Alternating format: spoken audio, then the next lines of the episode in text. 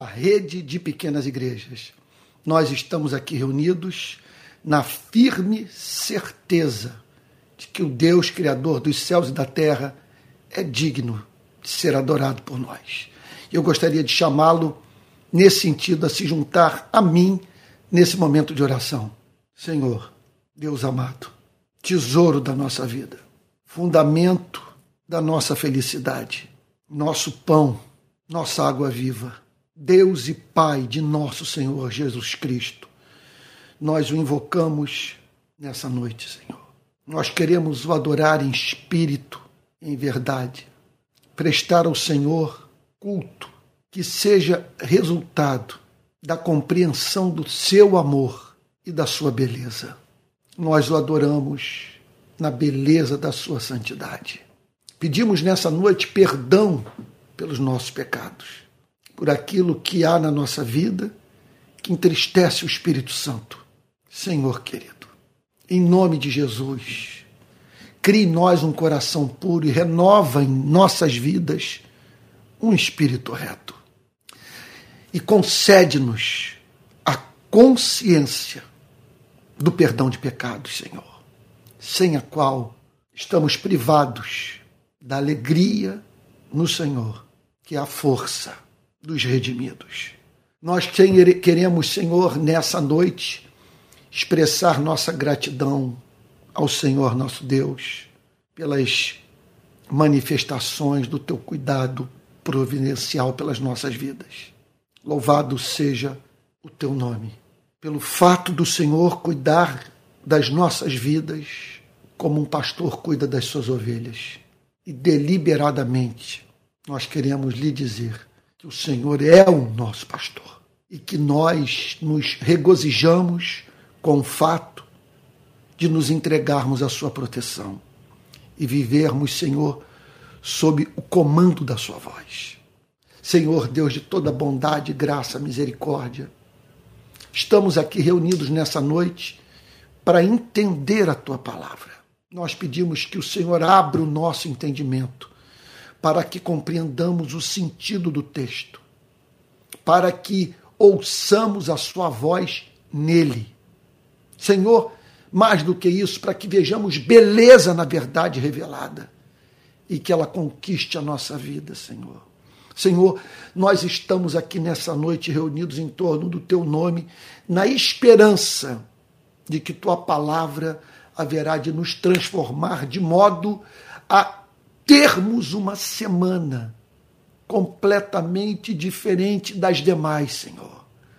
Que essa se torne em razão do poder da tua palavra aplicado em nossos corações. Semana, Senhor, de adoração, de culto, de busca por santificação, de meditação na tua palavra, de serviço ao Senhor, nosso Deus, serviço alegre, espontâneo, Senhor, cheio de ações de graças. Ó oh, Deus querido, Deus amado, em nome de Jesus, visita cada lar, cada igreja pequena, Senhor. Aqueles também que estão solitários, Senhor.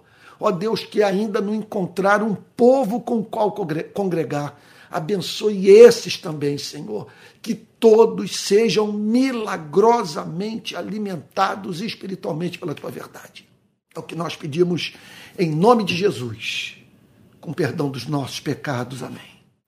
Gente querida, no domingo passado eu dei início a uma exposição do capítulo 25 do Evangelho de Mateus, a partir do verso 31 e até onde minha memória me ajuda, nós paramos no versículo 33. Então, diz assim a palavra de Deus: Quando o filho do homem vier na sua majestade e todos os anjos com ele, então se assentará no trono da sua glória. Todas as nações serão reunidas em sua presença e ele separará uns dos outros como pastor separa as ovelhas dos cabritos. Porá as ovelhas à sua direita e os cabritos à sua esquerda.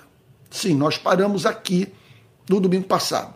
Se você quer compreender um pouco melhor esses versos 31, 32 e 33, eu sugiro que você ouça a pregação do domingo passado.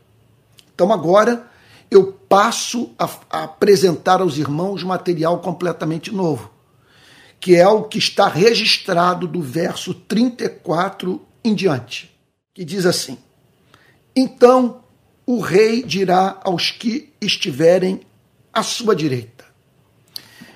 Jesus, conforme vimos no domingo passado, ensinou com muita clareza sobre um fato extraordinário que aguarda a humanidade: o juízo final, o dia em que homens e mulheres comparecerão à presença do justo juiz do universo para serem julgados por ele. A partir do versículo 34, o Senhor Jesus fala sobre a base desse julgamento. Quais critérios serão usados? Como que as pessoas tomarão consciência de que viveram uma vida agradável aos olhos de Deus, bem como uma vida detestável aos olhos de Deus. Então o Senhor Jesus declara que o rei dirá aos que estiverem à sua direita. Ele descreve homens e mulheres sendo soberanamente separados por ele mesmo para essa redenção eterna. Então aqui está o Senhor Jesus descrevendo o que acontecerá com uma parcela da humanidade. Sim, Jesus ensinou com absoluta clareza que aguarda a uma parcela da humanidade uma salvação eterna, um estado de bem-aventurança perpétua. Ele fala de uma felicidade que não terá fim. E aqui, portanto, o Senhor Jesus apresenta de uma forma gráfica essas pessoas sendo chamadas para estarem à sua direita. Sem a mínima dúvida, a utilização dessa linguagem revela privilégio, proximidade, honra, glória, intimidade.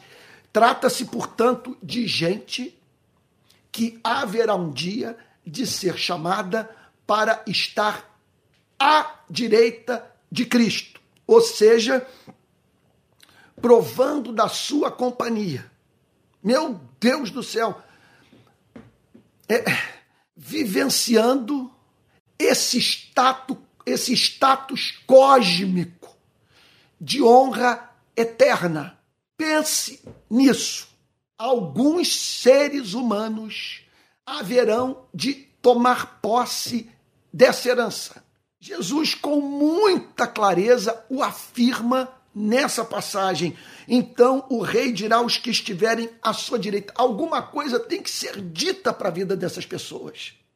Então o Senhor Jesus declara nessa passagem o que será declarado a elas quando essas mesmas pessoas forem é, dirigidas para a sua direita, para a sua destra, repito, para essa posição de, meu Deus, de, de uma glória para a qual não há paralelo nesse planeta. Então o Senhor Jesus declara que algo tem que ser dito para a vida dessas pessoas. Ele diz que esses homens e essas mulheres tomarão conhecimento de algumas verdades sobre a sua história, sobre sua vida, sobre sua biografia, que Jesus conhece muito bem. Preste atenção no que o texto está dizendo, nós não podemos permitir jamais que verdades tão extraordinárias passem despercebidas por nós na análise de uma passagem tão santa quanto essa. Está dizendo que naquele dia será revelado para os redimidos que o Rei do universo tem pleno conhecimento da história de vida de cada verdadeiro discípulo de Jesus. Você está entendendo o ponto? E que naquele dia essas biografias serão reveladas a essas pessoas, bem como aos anjos e a todos os redimidos. Essas pessoas serão especialmente honradas por Deus. Deus haverá de dizer para elas o que em suas vidas o agradou, o que lhe causou encanto, o que fez com que ele sentisse por essas pessoas amor complacente, amor acompanhado de deleite, de prazer, de satisfação. E o que será dito para a vida dessas pessoas? Venham benditos de meu Pai ele chama esses homens e mulheres de benditos, porque eles foram abençoados por Deus, porque eles haverão de viver num estado de felicidade eterna. Então, o, o, o que essa passagem diz é que Cristo, preste atenção no que eu vou lhe dizer, não estou subestimando a sua inteligência, por favor, ao tratá-lo dessa maneira. É que essa forma de comunicação tem suas complexidades. É mais fácil, me parece, você se distrair. Então aqui estou eu falando e eu temo que você deixe passar alguma coisa que é de essencial valor nesse texto inspirado. E o que é de essencial valor nesse texto que estamos examinando nessa noite é que Jesus considera algumas pessoas desse planeta benditas. E que um dia essas pessoas serão tratadas por Deus como tais. Vinde benditos do meu Pai. Elas são, meu Deus, as abençoadas do Pai, as bem-aventuradas do Pai. Porque o Pai é, teve prazer em, em lhes entregar um reino. Vinde benditos do meu Pai. Venham herdar o reino. Então, essa bem-aventurança consiste no fato dessas pessoas, a partir de um ponto de suas vidas, passarem a viver num país. Elas terão cruzado o Jordão. E a partir daquele ponto da história, no corpo e no espírito, elas passarão a viver numa outra espécie de mundo, numa outra espécie de planeta, numa outra espécie de sociedade. Elas são consideradas benditas porque herdarão o reino de Deus. Elas viverão em estado de bem-aventurança eterna, num mundo onde não haverá morte, pecado, injustiça. Você está entendendo o ponto? Elas haverão de viver eternamente sob o governo de Deus, sendo consideradas no, no universo cidadãos, cidadãs do reino dos céus. Então, venham benditos de meu Pai, venham herdar o reino que está preparado para vocês. Olha, a vida está sendo difícil para você. Você sente os efeitos da passagem do tempo sobre o seu corpo, exerce uma atividade profissional que não lhe dá muito retorno, o salário você julga que não é condizente com a sua dignidade, tem experimentado solidão, desilusão amorosa, parece que a providência está sendo cruel para você. Quero lhe dizer uma coisa: de modo algum é meu interesse minimizar a sua dor, dizer que ela não é real, e que se você é crente, você não deve senti-la. O que eu estou querendo dizer, contudo, é que você deve ver tudo isso à luz dessa passagem, dessas promessas, dessa bem-aventurança. O, o, o que é absolutamente certo é que esse estado de felicidade eterna o aguarda e que de uma maneira ou de outra você vai ficar livre de tudo aquilo que o infelicita. Então, vinde benditos do meu Pai para o reino que eu tenho preparado para vocês desde antes da fundação do mundo. E aqui, o que Jesus declara é que o destino eterno dessas pessoas foi decretado na eternidade. que elas foram criadas para viverem no reino dos céus. Que antes de Deus dizer haja luz, ele disse haja salvação para a vida desse povo. Desde antes da fundação do mundo, essas pessoas foram separadas para herdarem o reino de Deus. Eu diria o seguinte: que essa verdade deve fazer parte da sua narrativa de vida. Como que você deve olhar para si mesmo? Olhar para a sua história. Eu posso dizer, por exemplo, que eu sou filho de um policial que vivi a maior parte da minha vida na classe média baixa, que estudei em escola pública, nasci no Rio de Janeiro. Então, e, tantas, e tantos outros fatos mais referentes à minha vida eu poderia apresentar a você. Poderia também apresentar uma narrativa desses acontecimentos e que talvez é, ajude a você a entender por que eu sou o que sou. Contudo, tem que fazer parte da minha narrativa de vida, da sua narrativa de vida. O fato que o amor que Deus tem por você e por mim é antigo. Anota isso aí. O amor que Deus tem por você é antigo, é desde antes da fundação do mundo.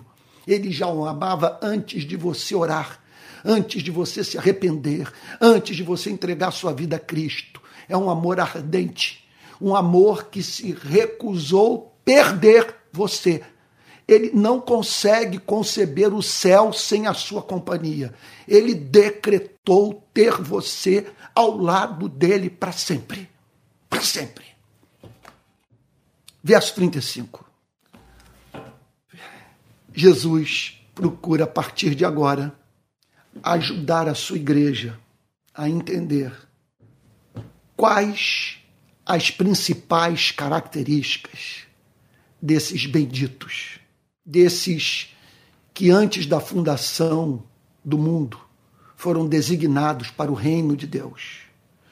O que caracteriza as suas vidas, o que marca a sua conduta, o que salta aos olhos quando observamos o modo de agir dessas pessoas.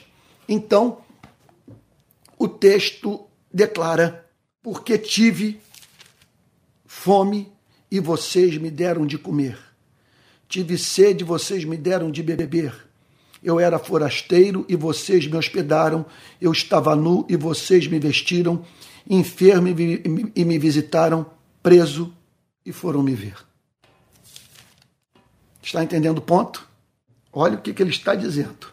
Que o que caracteriza a vida dessas pessoas é o profundo amor que elas têm por Jesus, a ponto de viverem para servir a Jesus. E Jesus é tão amável para essas pessoas, elas são tão gratas a Ele. Preste atenção, que elas se recusam vê-lo nu, sentindo frio.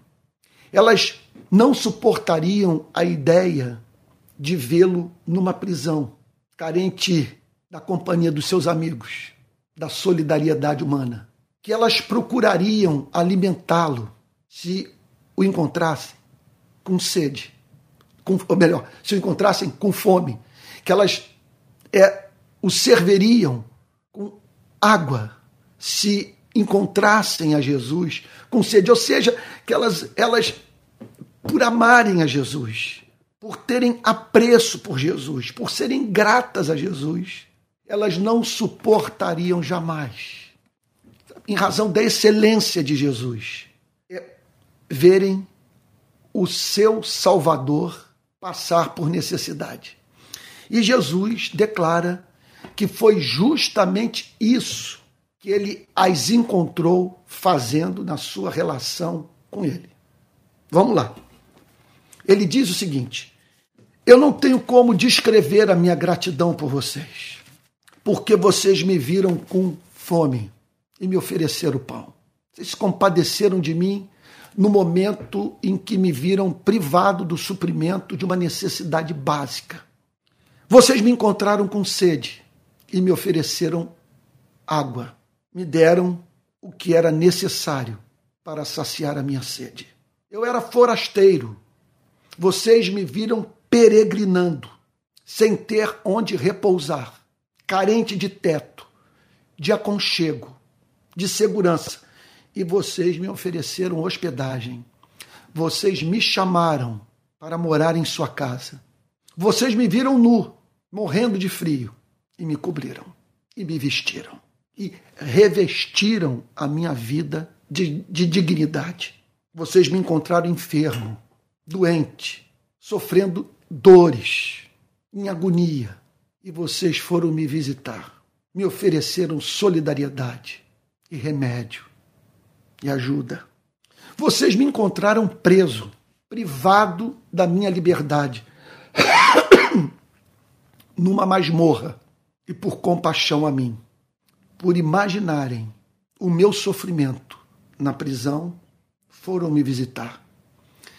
Se identificaram com, comigo, correram risco de manifestarem publicamente a sua fidelidade a um condenado. Você imagine, preste atenção, você imagine você se tornar objeto desse amor, de você encontrar na sua vida alguém que lhe deu pão quando você sentiu fome, alguém que lhe ofereceu água quando você sentiu sede, alguém que hospedou onde você, no momento da sua vida onde você não tinha onde morar, alguém que, que o vestiu ao encontrá-lo nu, que no momento da sua enfermidade o visitou. Foi encontrado chorando ao seu lado e oferecendo-lhe ajuda concreta. E alguém que o encontrou injustamente preso e que se identificou com você e que se dispôs a pagar todos os preços de estar ao lado de alguém considerado criminoso numa prisão, dizendo ele é meu amigo. É, me permita dizer uma coisa, de 2018 para cá, especialmente, eu fui terrivelmente atacado por cristãos e não cristãos. Os ataques mais severos foram desferidos por gente que se apresenta nas redes sociais como crente, lideranças evangélicas, pastores, presbíteros, diáconos, músicos. Eu fui achincalhado. Não tenho como negar o fato de que eu esperava da parte de algumas pessoas, sim, uma defesa pública da minha vida. Eu não suportaria ver um amigo meu passar injustamente pelo que eu passei sem sair em, em minha sem sair em sua defesa. Nesse sentido, eu sou profundamente grato ao pastor da Igreja Presbiteriana Betânia, Theo Elias, que em duas ocasiões escreveu dois textos e os publicou nas redes sociais me defendendo. Eu diria o seguinte: eu fui objeto de calúnia e você agiu como testemunha da defesa, como testemunha da minha integridade. Você saiu em minha defesa. Que gratidão tenho por esse irmão, bem como por todos os irmãos que de 2018 para cá me cobriram com seu amor, fazendo por mim o que eu não podia fazer por mim mesmo porque teria que parar a minha vida para responder a tanta calúnia. Jesus está então nessa passagem, expressando aquilo que é próprio da natureza humana. Quem se sente objeto desse amor desenvolve no seu coração uma profunda gratidão por quem lhe foi misericordioso. Você está entendendo o ponto? Jesus está dizendo o seguinte: eu não tenho como me esquecer do que você fez por mim. Você me alimentou, você saciou minha sede, você cobriu a minha nudez, você me visitou quando eu estava enfermo, você me ofereceu um lar, você não me deixou só na prisão. Então, o que Jesus está dizendo é o seguinte: que eu tenho uma profunda gratidão por alguns seres humanos. Que há nesse planeta pessoas que me encantam, pessoas que eu amo e que eu amo com gratidão, porque serviram a mim no momento da mais excruciante necessidade. Observe que Jesus não está falando sobre um problema qualquer. Ele está falando de necessidades humanas. Ele está falando sobre a necessidade de mantermos a chama do nosso corpo acesa, de termos, portanto, o pão e a água, sem os quais não há vida biológica. Ele está falando sobre a necessidade de termos o nosso corpo coberto, de, na privação da nossa liberdade, de nós, meu Deus, recebermos consolação na nossa solidão, por termos ali, naquele momento da mais profunda angústia. Olha, você imagine uma pessoa atrás das grades e receber a visita de alguém que o procura em solidariedade, dizendo: Eu estou aqui ao seu lado, eu creio na sua inocência, eu amo, eu amo, e me angustio de vê-lo nessa solidão. Você imagina então a pessoa enferma, convivendo com uma dor aguda e de repente ver, ver aparecer no quarto em que se encontra um amigo com lágrimas, que por sua vida ora e lhe oferece ajuda. Então Jesus está dizendo o seguinte: que algumas pessoas desse planeta ouvirão da parte do Rei do Universo a expressão da sua gratidão. E aí o verso 37. Que verso? Então os justos perguntarão: Quando foi que vimos o Senhor com fome e lhe demos de comer? Quando foi que nós o encontramos faminto e nós o, servir, o servimos dessa maneira? Senhor, nem contato físico nós tivemos contigo. Nós fazemos parte daquela geração de cristãos que não viu o Senhor literalmente face a face. Quando foi que vimos o Senhor com fome lhe demos de comer, ou com sede lhe demos de beber? Quando foi que vimos o Senhor como forasteiro e o hospedamos, ou nu e o vestimos? E quando foi que vimos o Senhor enfermo ou preso e fomos visitá-lo? Senhor, nós não temos registro na nossa memória de o servirmos dessa maneira. E outro ponto, Senhor, né? É, nós sabemos que, é, quer dizer, na história da sua vida, há registro de muito sofrimento vivenciado pelo Senhor. Mas o Senhor apresenta, assim, as coisas como se o Senhor fosse um de nós. O Senhor fala da sua vida como se fosse uma pessoa é tão carente da nossa misericórdia como nós somos carentes da misericórdia do Senhor. Então, Senhor, quando foi que nós vivemos uma situação como essa? Não há registro na nossa memória de nós o servirmos dessa forma. Muito nos honraria ter uma, vivenciado uma, quer dizer, ter, ter, ter vivenciado uma experiência como essa de prestar serviço ao Senhor, o nosso Redentor. Mas quando foi, Senhor, que nós o servimos dessa maneira? Nós pregamos o Evangelho, Senhor. O Senhor nos encontrou lendo Sua palavra para procurar conhecer a Sua vontade. O Senhor nos viu dos cultos de oração, passando madrugadas em claro, buscando o revestimento do Espírito Santo para nos tornarmos mais parecidos contigo. Mas, Senhor, quando foi que nós, nos servi que nós o servimos dessa forma? O Senhor apresenta, portanto, esse serviço prestado a Ti em termos tais Sabe que, que nós não conseguimos identificar uma ocasião em nossa vida em que temos, em que, em que, em que é, manifestamos essa espécie de amor pelo Senhor. E aí o verso 40. O rei, respondendo, lhes dirá. E aí a profunda surpresa. O rei, o rei, veja, o, o rei está dizendo o seguinte: vocês me. O rei. Você imagina esse diálogo com um ser glorioso? Esse diálogo está sendo travado, meu Deus, com aquele que jamais será encontrado nu, ou preso por quem quer que seja, ou faminto, ou sedento, sem um lar no universo. Ele é o rei do cosmos. Contudo, ele está dizendo para os seus discípulos: em verdade, lhes digo que sempre que o fizeram um destes meus pequeninos irmãos, foi a mim que o fizeram. Olha, a ampla base bíblica para nós cuidarmos do pobre. Seja o pobre o necessitado, enlutado. Aliás, é bom que nós ampliemos o escopo desse amor misericordioso, porque é uma tendência nos adeptos da missão integral, não vou dizer de todos, nem quero declarar que, que esse seja um erro, este seja um erro da missão integral.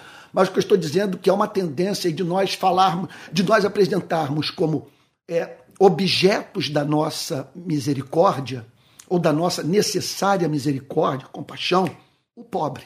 Só que, veja, Jesus está falando aqui não apenas sobre fome, não está falando aqui não apenas, apenas sobre sede. Ele está falando sobre prisão. Ele está falando sobre enfermidade. Enfermidade, portanto, é uma tribulação a qual o rico está exposto. Então, misericórdia no cristianismo não se trata apenas do exercício do amor pelo pobre.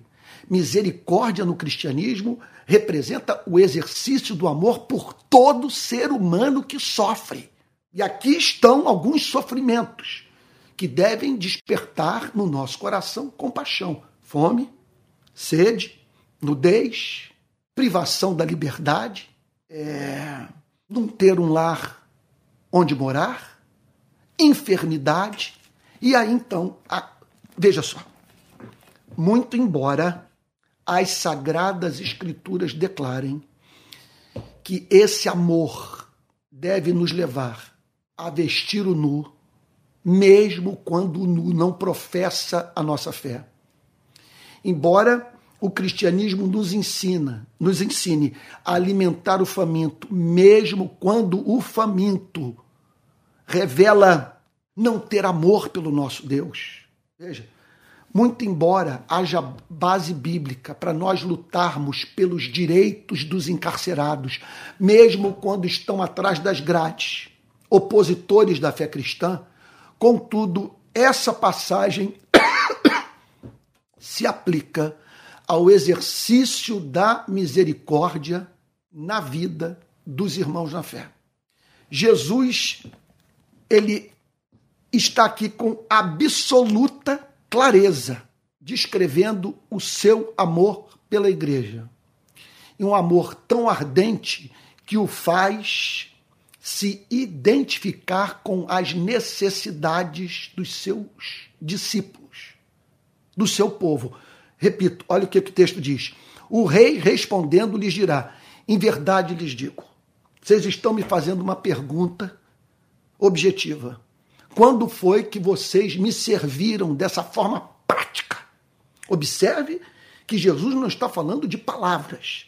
Ele está falando de atitudes. Observe que o Senhor Jesus está aqui falando sobre um amor positivo. Ele está falando sobre algo concreto, que, que se manifesta de modo real. Em suma, ele está falando sobre ações. E ele, portanto, declara nessa passagem, em verdade lhes digo, sempre que o fizeram a um destes meus pequeninos irmãos. Foi a mim que o fizeram. Vamos lá. Em nenhuma passagem ele chama de meu pequenino irmão, um não cristão, alguém que não é discípulo. Ele está sem a mínima dúvida aqui falando sobre a igreja. A um destes meus pequeninos irmãos. Eles são chamados de pequeninos e são chamados de irmãos. É gente cuja ligação com os céus é ignorada por muitos. É gente cujos nomes ou fotografias não aparecem nas primeiras páginas dos jornais. São pequeninos e são irmãos. Por quê? Porque têm o mesmo DNA de Cristo São irmãos, porque fazem parte da família de Cristo, porque reproduzem a vida de Cristo, porque estão ligados a Cristo. Não há mínima dúvida que ele não pode chamar de meu pequenino irmão quem não é discípulo. Quem não é discípulo, veja só, ele, nós podemos dizer que Cristo ama, que Cristo por ele se compadece, que Cristo por ele ora, Pai, perdoa-lhe porque ele não sabe o que faz. Mas meu pequenino irmão é o discípulo, é o que se arrependeu, é o que se reconciliou com Deus, é o que entregou a vida a Jesus. E a informação impressionante que ele está passando para a sua igreja é a seguinte: que ele se que ele ama de modo tão ardente os seus pequeninos irmãos que qualquer serviço prestado a eles representa serviço prestado a Cristo. Olha, o que ele está falando é, de, é coisa de fazer a gente perder o fôlego, porque ele está dizendo o seguinte: meu Deus, isso é lindo, é profundamente consolador. Ele está dizendo o seguinte: que ele ama de tal maneira a igreja, que ele se compadece dessa igreja, que quando ele vê essa igreja com fome, com sede, nua, peregrina, enferma, encarcerada, veja, ele sofre pela sua igreja. Ele experimenta dor, dores empáticas pela sua igreja. Então veja só, se essa é a sua condição, se você está passando por tribulações dessa natureza, eu quero lhe apresentar um Cristo misericordioso que conhece a extensão do seu sofrimento. Agora, veja só, isso também. Agora, ao mesmo tempo que essa informação que Jesus comunica a você e a mim nos consola, nos encoraja por sabermos que ele se compadece de nós, ela se constitui num princípio ético. Porque se é isso o que ele sente pela igreja, é isso que nós devemos sentir pelos irmãos quando os encontramos, vivenciando os sofrimentos sobre os quais Cristo fala nesse sermão escatológico. O rei respondendo lhes dirá: em verdade lhes digo que sempre que o fizeram destes meus pequeninos irmãos, foi a mim que o fizeram.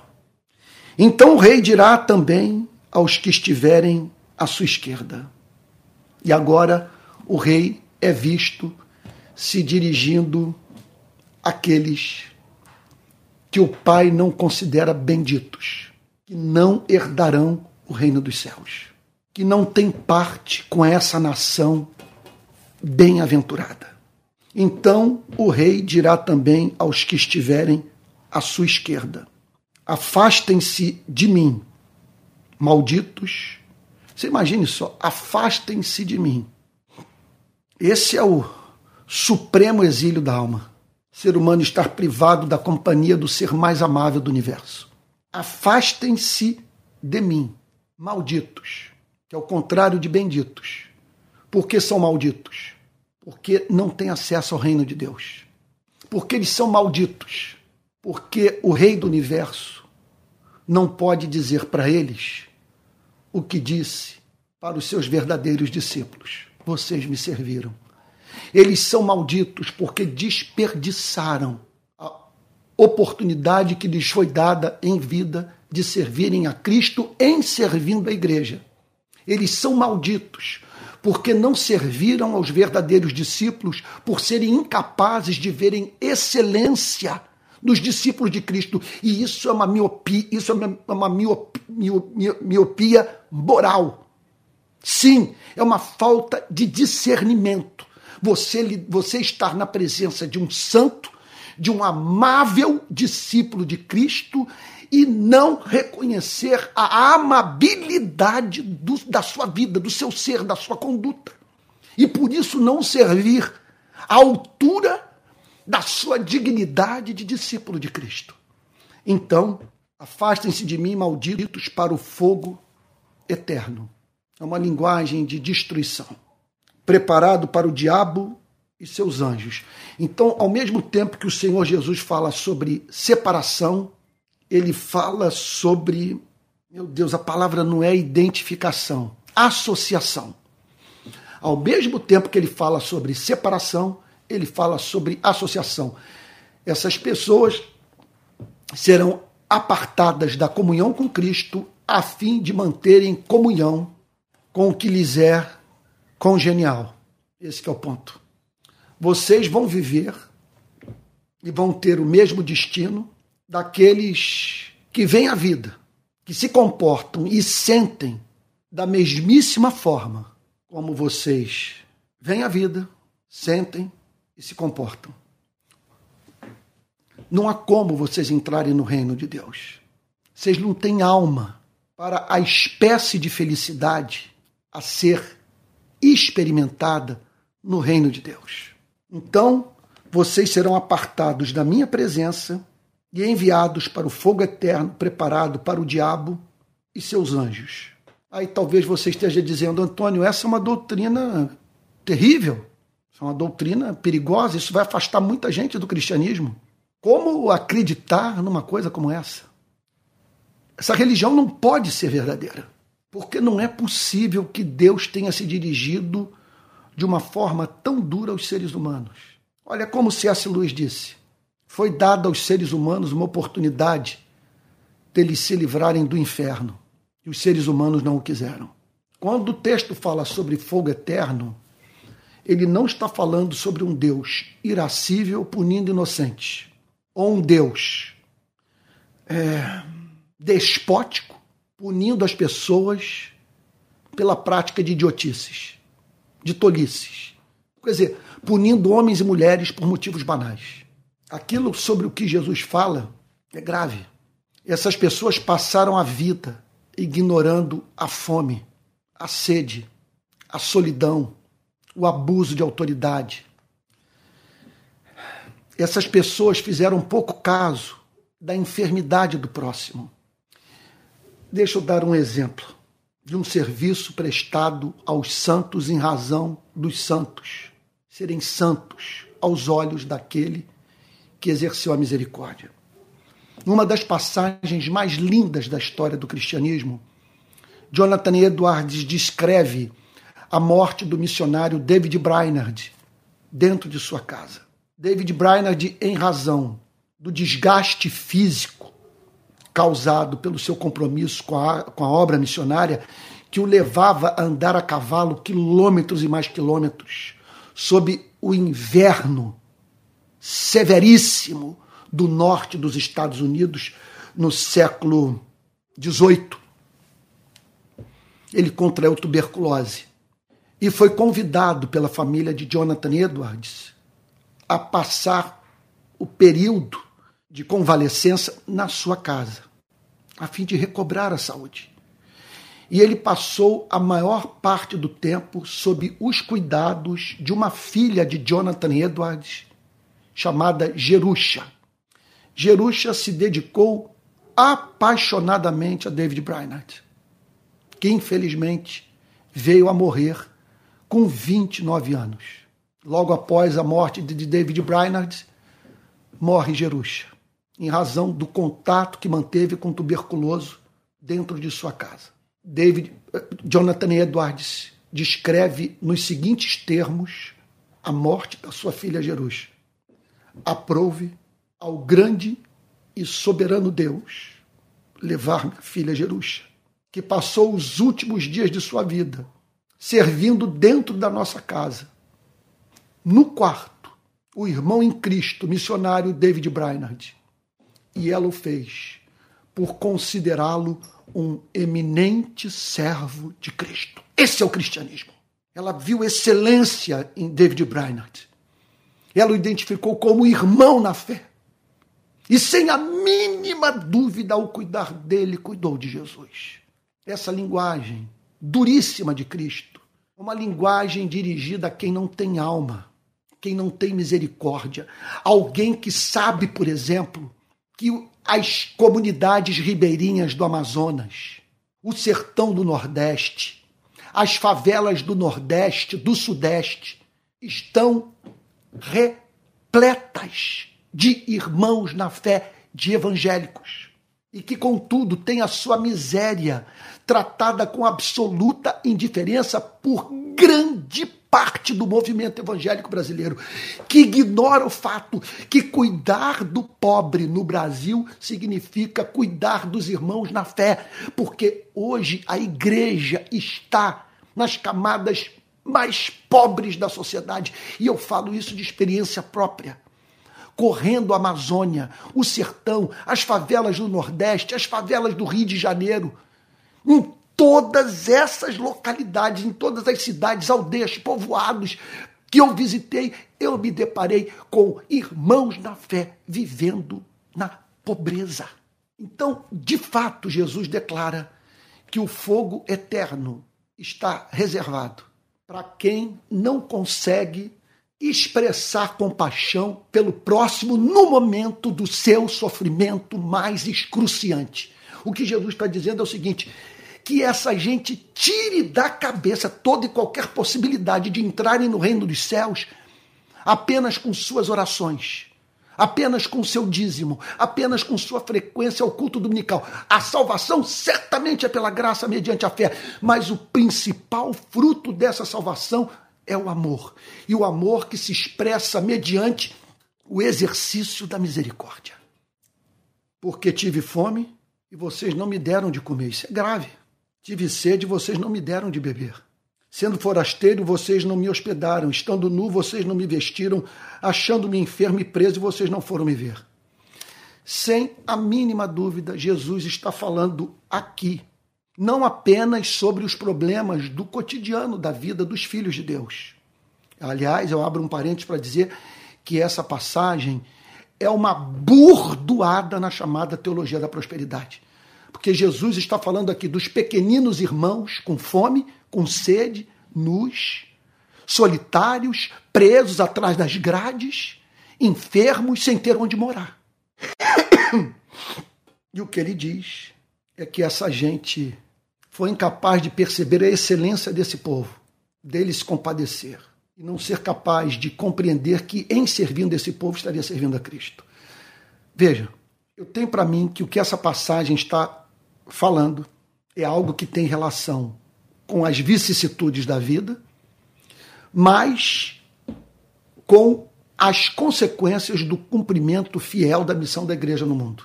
Quando a igreja se propõe a pregar o evangelho, levar as boas novas da salvação para os pecadores, chamar a humanidade para se arrepender dos seus pecados, essa igreja experimenta, ela está exposta a experimentar a fome, a sede, a nudez, a solidão, a vida própria de um peregrino, a prisão injusta. Verso 44. E eles lhe perguntarão: quando foi que vimos o Senhor com fome? Com sede, forasteiro, nu, enfermo, preso, e não o socorremos. E aí então a resposta do Rei do Universo. Então o Rei, o Rei, responderá: Em verdade lhes digo que sempre que o deixaram de fazer a um destes mais pequeninos, observe que Jesus não está dizendo que essas pessoas estiveram envolvidas com a prática ativa do mal. Não. Jesus não está dizendo aqui que elas foram responsáveis diretamente pela fome, pela sede. Sabe? Em suma, pelo estado de privação dessas pessoas. O que Jesus está dizendo é o seguinte: é que elas se omitiram. Entenda um ponto. Existem os pecados de comissão e os pecados de omissão. Há pecados que têm a ver com aquilo que fazemos e há pecados que têm a ver com aquilo que deixamos de fazer. O que Jesus está dizendo é que a verdadeira espiritualidade ela é ativa, ela deságua na prática objetiva de boas obras. Que o cristão, portanto, não é passivo. Ele não é apenas alguém. Está me vindo aqui uma coisa que evita fazer o mal. Ele é alguém que pratica positivamente o bem. Deixa eu dizer uma coisa. Eu conheço muita gente. Eu, eu vou dizer. Eu conheço cristãos que eles não são encontrados envolvidos com a prática efetiva do mal. São pessoas que nós poderíamos até considerar pacientes. É, você não encontra esses cristãos é, assim, numa atitude que poderíamos chamar de destemperada. Eles frequentam a igreja, pagam seus impostos em dia. Eles podem ser até encontrados nas vigílias, nas reuniões de oração. Mas o que me chama a atenção é a falta na vida dessa gente de uma, de uma espiritualidade ativa, da prática efetiva do bem. O que eu estou dizendo é o seguinte: é, é gente que, quando Martin Luther King bate a porta da sua casa, chamando-a para marchar com ele nas ruas, a fim de lutar pelo, pela justiça e pelo direito, declara que não tem tempo, porque naquele horário há o ensaio do coral da igreja. Vá para o inferno. Você está brincando com a vida, brincando com do céu. Me perdoe falar nesses termos. Estou falando, estou falando a partir da história da minha própria vida. Ora, esse final de semana nós fomos para a praia de Copacabana denunciando uma iniquidade que é o assassinato seguido de ocultação de cadáver. Eu disse que nós estaríamos em Copacabana protestando contra homicídio seguido de, meu Deus, incineração. Do bandido pegar a vítima e lançar a jacarés e porcos para que sua carne seja devorada do corpo da vítima ser jogado num rio, mas não sem antes o abdômen ser aberto, as vísceras retiradas e no seu lugar colocado pedra, a fim de que essas pobres vítimas vão para o fundo do rio, para o fundo da Baía de Guanabara. Algumas são incineradas e aí você chama pessoas para irem às ruas. Vamos protestar contra isso. E que luta para você reunir meia dúzia para um protesto e que atinge frontalmente os irmãos na fé que vivem nessas comunidades. Não são poucos os irmãos na fé que viram seus filhos serem mortos e desaparecerem desse modo hediondo. Então, é, Jesus aqui declara que a verdadeira espiritualidade é ativa ela envolve a prática, repito, objetiva de boas obras. Não é algo passivo, não é evitar o mal, é praticar positivamente o bem. Quando, e eles lhe perguntarão: quando foi que vimos o Senhor com fome, com sede, forasteiro, no enfermo ou preso e não socorrermos? O rei, lhe, o rei responderá: em, ver, em verdade lhes digo que sempre que o deixaram de fazer um destes mais pequeninos, foi a mim que o deixaram de fazer quando nós fechamos o nosso coração para irmãos na fé que estão padecendo necessidade, nós estamos nos privando de uma oportunidade de cultuar a Cristo, mediante o serviço em amor prestado a um cristão. Verso 46 termina dizendo: E estes irão para o castigo eterno. Sobre a natureza desse castigo, eu sou agnóstico. Há entre os teólogos reformados aqueles que defendem a doutrina da aniquilação, que a linguagem do fogo denota a destruição da vida dessa pessoa para sempre. Fogo é algo que destrói. Aqueles que falam de um sofrimento eterno. Eu não disciplinaria na minha igreja uma pessoa que dissesse que Jesus, ao usar a linguagem do fogo, está falando sobre destruição. Como também não fecharia as portas da igreja para alguém que declara que crê num juízo eterno a ser experimentado conscientemente pelo ser humano. O que é certo é que haverá uma separação e que a linguagem de Cristo deveria nos levar a um profundo temor do Senhor, uma vez que o destino desses homens e mulheres é absolutamente apavorante. Estes irão para o castigo eterno, porém os justos irão para a vida eterna, que é vida perpétua, perpétua comunhão com Deus no seu reino. E com esses homens e mulheres carregando consigo mesmos essa declaração de Cristo, esse peso de glória. Porque por onde essa gente passar na eternidade será dito: olha, esse aí, o próprio Rei do universo disse que o serviu. Ele foi a referência em exercício da misericórdia. Ele tem um histórico de alimentar pessoas, de visitar encarcerados, de estar em leito de enfermidade. Você imagina o próprio Rei do Universo botar esse selo sobre sua vida? Você imagine uma pessoa ser elogiada pelo Rei do Universo, na frente dos anjos, dos arcanjos, dos querubins e de todos os redimidos. Que glória! Portanto, Jesus não está aqui pregando salvação pelas obras. Ele simplesmente está dizendo que essa é uma evidência, evidência extraordinária de novo nascimento. O amor misericordioso pelos irmãos que sofrem. O culto prestado a Cristo por meio do serviço prestado aos irmãos que padecem.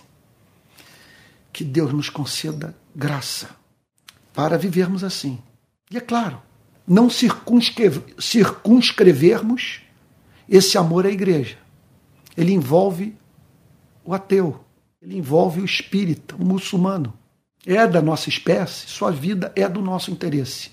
Mas esse amor tem que começar na igreja. O que não pode é nós vermos os nossos próprios irmãos, os pequeninos irmãos de Jesus, sofrerem e não nos preocuparmos com isso. Mas aquele que nos separou na eternidade para o seu reino, que nos chamou para essa eterna salvação, poderosamente, concedendo-nos fé e arrependimento, é o mesmo que vai produzir na sua e na minha vida esse fruto da misericórdia, nos preparando assim para aquele grande dia, no qual chegaremos, chegaremos com as mãos cheias, não para comprar a nossa redenção, mas para simplesmente dizer a Ele: Veja o que eu fiz do seu amor. E é bem verdade que se esse cristianismo é real, somente naquele dia descobriremos em toda a sua extensão o que fizemos. Porque se o seu cristianismo é espontâneo, essas obras são feitas sem que você as perceba. E por isso, o susto. Não é o susto de você entrar no reino dos céus. Olha que Jesus não diz que essas pessoas ficarão surpresas por serem salvas. Elas ficarão surpresas, veja, por Jesus considerá-las homens e mulheres que o alimentaram, saciaram sua sede, estiveram ao seu lado no leito de enfermidade, o hospedaram dentro de casa quando ele era peregrino e foram para trás das grades levar encorajamento para o seu coração. Que Deus nos conceda graça para vivermos esse cristianismo. Vamos orar? Ó oh, Pai Santo, que texto extraordinário. Estamos profundamente mexidos. Pedimos a Ti que o Senhor torne o nosso cristianismo espontâneo, natural, inevitável, Senhor, como fruto do mais ardente amor por Ti. Senhor, nossa consciência agora está profundamente ferida pela nossa omissão, por todos aqueles que deixamos de cuidar. Perdoa-nos, Senhor, e ajuda-nos a esquecermos de nós mesmos, Senhor, porque já está tudo resolvido, nós somos seus, Senhor. Herdeiros de todas as coisas, não temos mais pelo que lutar. Ajuda-nos agora, Senhor, nos tornarmos livres para servir aos necessitados. Em nome de Jesus, Senhor. Amém. Ah, meu Pai. Amém. Irmãos queridos, nós estamos chegando ao final do culto de hoje da Rede Pequenas Igrejas. Eu, após três semanas muito difíceis, retomarei as gravações do Palavra Plena e do Palavra das Seis. Três semanas atrás eu tive meu canal de YouTube hackeado. Duas semanas atrás, eu contraí uma forte gripe que me botou de cama. E essa semana eu fiquei por conta da manifestação em Copacabana e do lançamento do nosso documentário sobre os desaparecidos. Então, amanhã eu retomarei as gravações e nós teremos, se Deus assim o permitir, de segunda a sexta, o Palavra Plena e o Palavra das Seis. Continuo postando curso de teologia no sábado, e continuo escrevendo e convocando pessoas para ações as mais diversas, tá bom? E, e, e, vivendo um período da minha vida, eu diria, de maior encanto pela obra missionária no mundo, no sentido mais amplo do termo. Bom, quero também dizer a todos que continuamos no domingo com os cultos da rede de pequenas igrejas, domingo às 10 e meia da manhã, com transmissão direta do centro de Niterói, lá do auditório que estamos usando na rua Andrade Neves 31. Vamos ter culto direto agora até o final do ano, sem interrupção.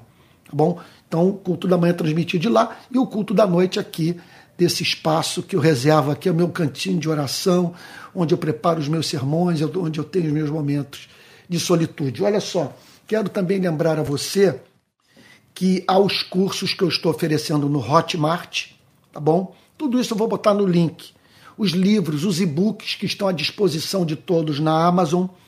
Quero também lembrar a você é do da viagem a Israel que nós faremos em fevereiro do ano que vem, de 14 a 29. Caso você queira viajar comigo, eu vou estar então como guia nessa viagem. Aqui vai o telefone, é 21 987 17 7378. Eu vou botar na descrição desse vídeo esse número daqui a pouco, tá bom? Assim que terminar a gravação, assim que terminar, perdão, essa transmissão, você vai ter acesso a todas essas informações. E caso você queira contribuir com a rede de pequenas igrejas, aqui vai o nosso Pix. Pixrpi22 gmail.com. Vou repetir, pixrpi22 gmail.com. Vamos receber a benção apostólica? Após esse culto, esse vídeo vai ser salvo e eu sugiro que você o compartilhe com seus parentes e amigos, pegando o link e espalhando por aí. Tá bom? Vamos receber a benção apostólica e espero que você possa estar dizendo agora: Senhor, de fato, teu espírito falou com meu coração nessa noite. Muito obrigado, porque compreendi a mensagem.